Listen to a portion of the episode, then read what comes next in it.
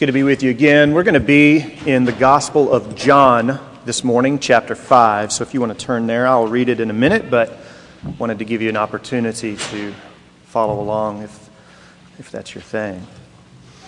Now, I think it was in Harper's Magazine. I didn't write down where this reference was. It was a few years ago, but there was a study I read, and the results of the study were fascinating.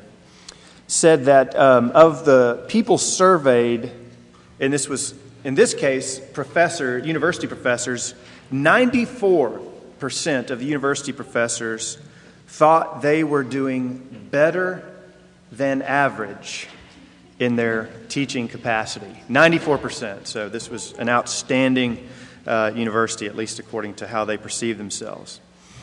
Now, the survey went on to interview and, and, and, ask questions of high school seniors, of which I have one in my very own household, though she was not interviewed. Of 1 million high school seniors surveyed, 70% thought that they were above average in leadership ability, and only 2% of those 1 million thought they were below. Same group. In terms of getting along with others, all, all of the students surveyed thought that they were above average. 60% thought that they were in the top 10% of those who got along great, got along w- with everyone, and 25% thought that they were in the top 1%. So, what do you conclude from that? Well, probably a lot of things to conclude from that, but at least this a lot of the people surveyed uh, both professors and students, are wrong about how they compare with others. There are lots of people who are surveyed that are self deceived. Now, it'd be easy to laugh. Oh, that's egghead university professors. Oh, it's high school kids. But I think if they asked us, we, we would maybe fit somewhere on that spectrum. And if we are deceived about something like this, about how we get along with others, how we're doing in our jobs, how much more then when it comes to things like spiritual issues, when it comes to how we understand things like uh, knowing and understanding God and His work. And so, this morning, as we look at this passage in, in John, I want us to listen and to respond to the Lord as He's speaking to us from this passage in terms of self deception and ask ourselves it's easy in these thinking to think oh i know someone who's really self-deceived. Okay you can do that but really i want you to think about yourself. Am i that person? And am i a little bit self-deceived? And so we're going to use this passage to look at that particularly as it stands with our relationship to god and, and, and walking with god and our expectations of what the lord does. And we want to see ourselves better. We want to see our lives better and we really want to find hope as we're following the Lord. And we're going to do that really looking at the lens through uh, uh, of two uh, people in this passage. One, the guy who is healed, and we're going to read about him. And then the second one, the opponents of Jesus, who are in this passage called the Jews, but they don't mean that kind of in the stinky way that people will sometimes talk about Jews. They just mean the uh, religious people. Okay, so hear it through that lens. Not that you hear through a lens, hear it through that filter. All right. John chapter 5, verse 1, the word of the Lord. After this, there was a feast of the Jews, and Jesus went up to Jerusalem. Now, there is in Jerusalem by the sheep gate a pool in Aramaic called Bethesda, which has five roofed colonnades. And in these lay a multitude of invalids, blind, lame, and paralyzed. One man was there who had been an invalid for 38 years. And when Jesus saw him lying there and knew that he had already been there a long time, he said to him, Do you want to be healed? The sick man answered him, Sir, I have no one to put me in the pool, and when the water stirred up, and while I'm going, another steps down before me. Jesus said to him, Get up, take your bed, and walk. And at once the man was healed he took up his bed and he walked. Now, that day was the Sabbath. So the Jews said to the man who had been healed, It's the Sabbath, and it's not lawful for you to take up your bed. But he answered them, well, The man who healed me, that man said to me, Take up your bed and walk. And they asked him, Who's the man who said to you, Take up your bed and walk? Now, the man who had been healed did not know who it was, for Jesus had withdrawn, as there was a crowd in the place. Afterward, Jesus found him in the temple and said to him, See, you're well. Sin no more, that nothing worse may happen to you. The man went away and told the Jews that it was Jesus who had healed him. And this was why the Jews were persecuting Jesus, because he was doing these things on the Sabbath. But Jesus answered them, My Father is working until now, and I'm working. And this is why the Jews were seeking all the more to kill him, because not only was he breaking the Sabbath, but he was even calling God his own Father, making himself equal with God. This ends the reading of God's Word. Let's pray and ask for his help these next few minutes. Jesus, please do bless to our hearing our receiving, the invading even of our conscience and consciousness, your very presence by the power of your word read and preached. We ask for your Holy Spirit to descend in a fresh, making alive kind of way. That both preacher and hearer and all of us involved in this learning encounter would learn from you, the great teacher and that we would be challenged and that we would be healed where we need to be healed. And we ask this with hope and expectation and great need. Amen. All right, so thinking about self deception, the first grid we want to look at, the first example is the man that Jesus heals. Okay, so looking at his example and how he responds and wanting to think about our own lives. So, Jesus, being a good churchman, attends the religious feast in Jerusalem, and while he's there, he comes to this pool called Bethesda. That was thought to, and maybe it actually happened, we don't really know, was, was medicinal and even healing in nature. That if you were dipped into the pool, that somehow there was this not just natural, but maybe even a supernatural occurrence that happened. And there, not a lot of explanation. A later tradition thought that maybe an angel stirred up the water, uh, and, and then the first person who got in would get healed. All right, and there's actually maybe some of the passages, some of the, your Bible translations have that in there.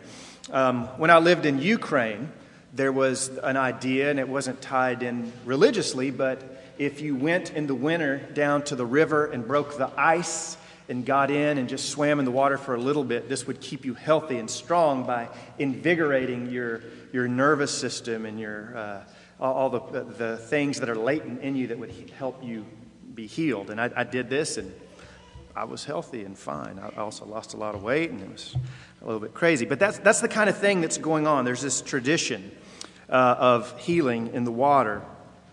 And so here there were lots of folks who were sick, and not just sick, kind of like cough sick, but they were paralyzed. They were disabled, and they were gathered in hopes of being healed somehow. And Jesus went there to be with them. Now, it says there were a lot of people who were there with a lot of different uh, infirmities and sicknesses and things that disabled them. But there was one guy in particular, he's probably paralyzed. The text isn't 100% clear, but it says that he had been there 38 years, going on four decades. Seemingly, he had been waiting, hoping, longing to be restored. He wanted to walk again. And Jesus sees him and asks him, in what, if you read through the Gospels, you might recognize as kind of a pattern of Jesus not necessarily being subtle, maybe not even necessarily being polite, not exactly a southern gentleman, just being very direct and blunt, right? And he looks at the guy and says, Bro, do you want to even be healed? It's very direct, and it almost might seem like an insult. He doesn't offer to heal him, he just asks the simple question Why are you here? Do you want what this offers, or is something else going on? It's almost like maybe this guy had kind of become an institution at Bethesda. He had always been there. And Jesus asking this question should kind of startle us a little bit. It's like seeing a starving person at a restaurant and saying, Hey, you want to eat or what? Just very kind of arrest, arresting. Well, why did Jesus ask this? Well, the guy had been there a long time, a lifetime. There are many folks in this room who are probably not even 38. Can you imagine just waiting inches away from what you think might be healing you for 38 years and it not happen. He also, I think, Jesus asked, maybe in spite of the guy being paralyzed, being uh, at a healing pool, there was a sense in which maybe he perceived the guy didn't want really healing and the responsibility that would put on him once he was mobile again. Maybe this guy, as it is to say so, got some satisfaction, some identity from being, quote unquote, the guy down at the pool, the guy who was paralyzed, the guy who had this very tragic seeming story would not be helped. And so he kind of, just kind of in a perverse way, maybe wrapped himself in that. And I wonder, have you ever known anyone who is like that? Maybe there's a problem in their life and it's uh, just seemingly so solvable a problem, but one they hold on to, whether it's a strained relationship, whether it's some kind of series of decisions that they make. It just seems like this, this problem that they keep holding on to and talking about is so solvable, but oddly, they never seems to get rid they never seem to get rid of it because it seems like as you observe it's very comforting for them to be put in the position of being the victim. I don't know maybe that's you. I, I, I don't know but whatever the case in, in the case with the guy here at the pool it wasn't clear to jesus anyway that this guy was putting all of his cards on the table. And indeed he doesn't really answer jesus directly does it? He doesn't say duh Obviously, man, I've not just been wasting my time here. I want to be healed. Instead, what's he do? Well, I need help, and there's really no one here to help me. Now, let's be fair. That, that maybe there's some sa- deep sadness here on the part of this guy. He has been physically broken, and now maybe he is socially broken, and he's just kind of got such narrow blinders in terms of his world, he doesn't really know what else to say or do. But maybe this guy is a kvetch, right? For, you know, that, that, that Yiddish term where a kvetch is just someone who really likes to blame other people all the time. And that's where you, they really get traction in conversation. Um, and they're never really responsible for what's going on. They're really never self aware about how they fit into the story of their own life. And look, I'm priming the pump here for us to look at ourselves. So get ready. But look at what Jesus does as he's having this conversation with the guy. He could have got ticked off. He could have said, Man, been there, done that. I don't want to hear this. I'm so tired of you making excuses. Or, you know, he doesn't, he doesn't plot any further. What's he do? Verse 8 Get up, take your mat, and walk. Grace steamrolls into that situation. Love overpowers the excuses. Christ heals him. No more discussion, no more questions, it's mercy, it is love, it is healing. For the first time in four decades, this dude can get up and get out from this place where he's been. It's good news. I want you to remember that because that's where we're going to end thinking about who is this God who we appeal to? Who is Jesus? He is one who pursues us in grace. But look how this conversation, look how this relationship begins to turn and keep moving down. What happens? Well, the man goes along with the mat. We're told several times that it's on the Sabbath, and he runs into a group of folks who are spiritual, who are, who are uh, religious. They must know who he is. Oh, there's Ephraim, right? The dude who's always down at the pool. And he's walking. What's Ephraim doing? Walking around. They knew that he was the guy from uh, Bethesda. Maybe their grandparents or their uncles had talked about him. And what do they say when they see a guy who's normally at the pool waiting to be healed walking around with his mat? Why are you breaking the Sabbath? Why are you so, uh, why are you breaking rules that God has given? Why are you crashing our categories of how to walk with the Lord when you're literally walking on a day and carrying stuff that we don't think you should be doing that? And how does this guy respond? How does the man who's healed been respond? He says, Well, the, the, the guy who healed me, he, he told me to carry it. It's not my fault, right? Now, what, he, what, what could this guy have said? How could he have responded? He could said, Guys, I don't, I don't know about all this sta- Sabbath stuff, But y'all, I was lame and now I'm walking. This is good news, right? Kind of like the, the blind man in John chapter 10. But what does he do? Well, it sounds like he kind of shifts, he kind of dodges a little bit. He blames. Remember, first time he did conversation, now there's no one here to help me. Now the healer set me up, right, to break the commandments.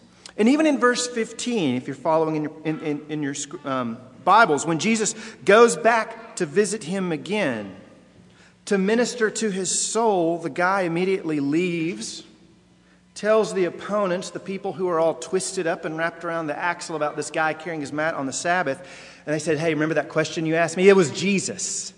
Jesus Christ. Or they probably didn't say Christ. Jesus of Nazareth.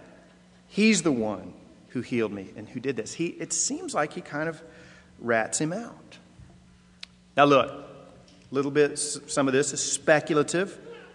But this guy who's been healed is either clueless to the point of being offensive, or he is self deceived in such a way that he only sees the world in a way where he is not really responsible.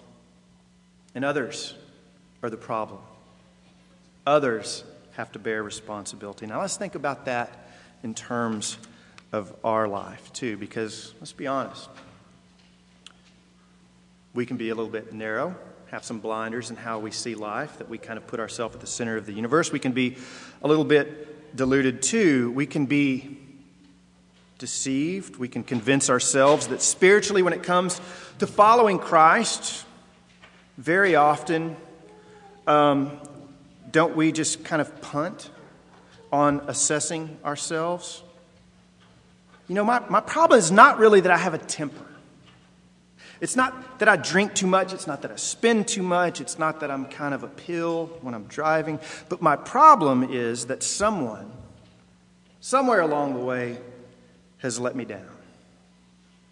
Someone has wronged me and kind of painted me into this corner such that I respond this way. Someone has not been there for me. So maybe my behavior is iffy, but I'm justified, right? You blame the government, you blame your parents, you blame your spouse, you blame your children. And maybe if we wouldn't be quite this bold, but if we are in the, the comfort of our own thoughts, we think the same thing about God. That God has put me in this situation. Granted, I, I God, I could be a better Christian. I could be more gracious. I could be more patient. I could be less selfish. I could be less apathetic about these things. But Lord, you really did order my life in such a way that it's kind of fallen out like this. It's been too hard, it's been too boring. And so we take these circumstances of our life and we use them to let ourselves off the hook as an excuse not to mature as a way to see ourselves that's kind of safe. It's kind of like something that happened to my, a friend of mine. He's a pastor now in Virginia. He's actually probably in his 60s, but when he was in kindergarten, way back in the day, he was playing out on the playground during recess with one of his friends who was also in kindergarten. And they were just kind of running along, jumping. Then all of a sudden, his friend just stopped, just kind of got really serious. And pretty soon the tears started coming, and he was crying. And then he was kind of crying loud enough where the teacher came and asked him, and my friend's name is Mike, and, and Mike knew that he, you know, he wanted the teacher to come too because he wasn't sure what happened. He wanted to find out what was happening because his friend wouldn't say anything. He's just crying and crying and crying. And finally, um, the teacher said, runs up to the little boy who's crying and said, What's wrong? And Mike's listening. He wants to know too. And to his horror, he sees his friend point to Mike and kind of sob and say, Mike pooped in my pants obviously he didn't poop in his pants, but see, he was blame shifting in a way that's ridiculous. And we can laugh, and we should laugh, that's kind of funny, but there's a sense in which we can and do the same thing. And when we do it, when we blame shift, when we're not willing to take responsibility, when we're not willing to look at our own life and see ways in which we could respond by faith and action to the Lord, we stagnate we're missing the fullness of the healing that Christ gives us. And we don't just practice this deception on viewing ourselves either, do we? Look at the opponents of Jesus, right? They see this guy who's now walking. And instead of saying, man, Ephraim been hanging out at that pool for so many years, and now the fulfillment of the Sabbath is right in front of us. This guy who had worked in his brokenness is now resting in his healing. Praise God. Yeah, he's carrying a mat, but we, we celebrate this. Rest, restoration. The, the, the point of the Sabbath is to, re, to revivify and to help humanity. Instead of saying all those things, which would have been completely legitimate, it's almost as if they harass him. They bust his chops on fine points of the law and his experience in walking with God. And they do this for breaking their understanding of the Sabbath. They miss, they ignore the larger purposes of God in healing, in saving, in bringing in his kingdom. And they blow it off because it doesn't fit their experience. It doesn't fit their very narrow expectations of how and when God will work in healing, in showing grace. They were self deceived when seeing the work of God and others around them because it had to look a certain way, it had to fit within what they were wanting. And the challenge for us is to ask ourselves, as we're wanting to kind of get out of our head a little bit together, is that us? Is that me? Are we, do we have that tendency? Are we thankful? Are we even perceptive and glad for the work of God that's going on around us, among us, in the lives of others? Or are we kind of dull and skeptical and will only receive into the vein of our experience and interpretation what we've already carved out and we just don't make room for others? Um, man, I'll just tell you that sometimes pastors are gossips and um, we can be as, as critical and, and scorning um, very often of each other as anyone else, right? Um, we turns out we need the gospel too. We need all that Jesus offers us in terms of mercy and healing as well. And I can remember there'd be a couple of us and we'd get together, and there was a guy who was maybe he, you know, he was a Presbyterian minister, and but we'd get together, he was he carried himself differently than us, and he was a little bit more uptight, at least we thought, than us, and so we just always kind of looked at him and interpreted him and talked about him as kind of a goober. And no matter what good thing was happening in his ministry, or what he did, or what you know wonderful thing he said, or in talking about the Lord, we would always just kind of write it off skeptically.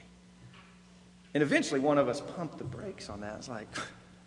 Could it be the case that actually he's united to Jesus too, and he maybe, eh, you know, we're not cool like him or he's not cool like us, but the Lord is still at work? Are we willing to recognize that maybe God has called this guy and is doing something good? And so we had to kind of back off the scorn and cynicism. It was much easier to complain instead of recognize, you know what, God is not bound by how I would work and do things.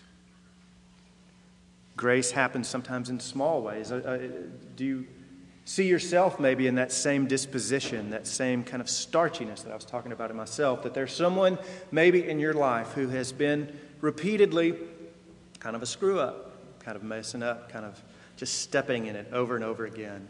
And so much so that you just expect that out of them. And I'm talking about someone who's a Christian, someone in the Lord. And then finally, when it looks like maybe there's just some good momentum in their life, moving out of the same mistakes that kind of put them in the rut they are, you're, you're just more inclined to say, ah, give it another week. Give it another two weeks. They're going to mess up again. Instead of praying for, wanting to walk alongside what maybe God is really doing. It's really a matter of are you hopeful and believe in the Holy Spirit? Are you cynical and safe? I love being cynical and safe, but Jesus rose from the dead, so I didn't have to be there. So, what's our hope? How do we get outside of our heads? How do we even get outside of this whole nexus of cynicism to move beyond the walls of self deception and sin? First, this is what we're doing. This is why we preach. This is why we gather together. Recognize that you, that we are liable and capable of self deception, that we all have blind spots. That's why we can't do follow the Lord just by ourselves, like we're on Gilligan's Island, right? And even they had one another. We, we need each other for this. See, it's easy to be fooled into thinking that you can't be fooled. And I think one of the particular traps in our own age is the trap of authenticity. Very often we say, I just want someone who's authentic, someone who's real, who just speaks from the spleen, right? They just let it out. And we just hear maybe some of the worst things that someone would say, or some of the most candid or honest that haven't been run through a filter. And I'm just talking about within the church. And sometimes we, what we will call authentic is just saying, is really just not sanctified, not thoughtful, not um, having the balm of grace applied to it, not having charity. But most importantly, most importantly, it's not just a matter of seeing our own tendency to self deception. We need to recognize who it is that we're dealing with. Who is this God, Christ, who brings healing, who brings forgiveness and renewal to us? You see, the man on the mat really was only partially healed when his legs and his ability to walk was restored. Jesus did what? He didn't just leave him there, he continued to seek this dude out. And if there's anything else that you get from this, notice who is Jesus in this passage. He walks into the place where people need healing. He brings grace in spite of excuses, in spite of blame shifting. He brings his power, but he doesn't just kind of roll it in there like a grenade and let it blow up and go away. He continues to follow up. He, begin, he continues to pursue this guy. And he even tells him, Go and sin no more. Comes alongside of him. And that is the Jesus that you and I follow. That is the living and true God. The one who, in spite of our tendency to be self deceived, sometimes individually, sometimes collectively, tell ourselves we're okay, or at least we're okay in comparison to them, he doesn't leave us there. He continues to press, to heal, to wash, and to cleanse. Will you receive and rest in that healing today and every day? Let's pray and ask for the power to do so. Lord, by your grace and by your seeking love, we do find freedom. We can find freedom. The freedom from the tyranny of having our own little ghost religion that looks a lot like Christianity and uses a lot of the same language, but doesn't really have the substance. To free us from doubt, deception,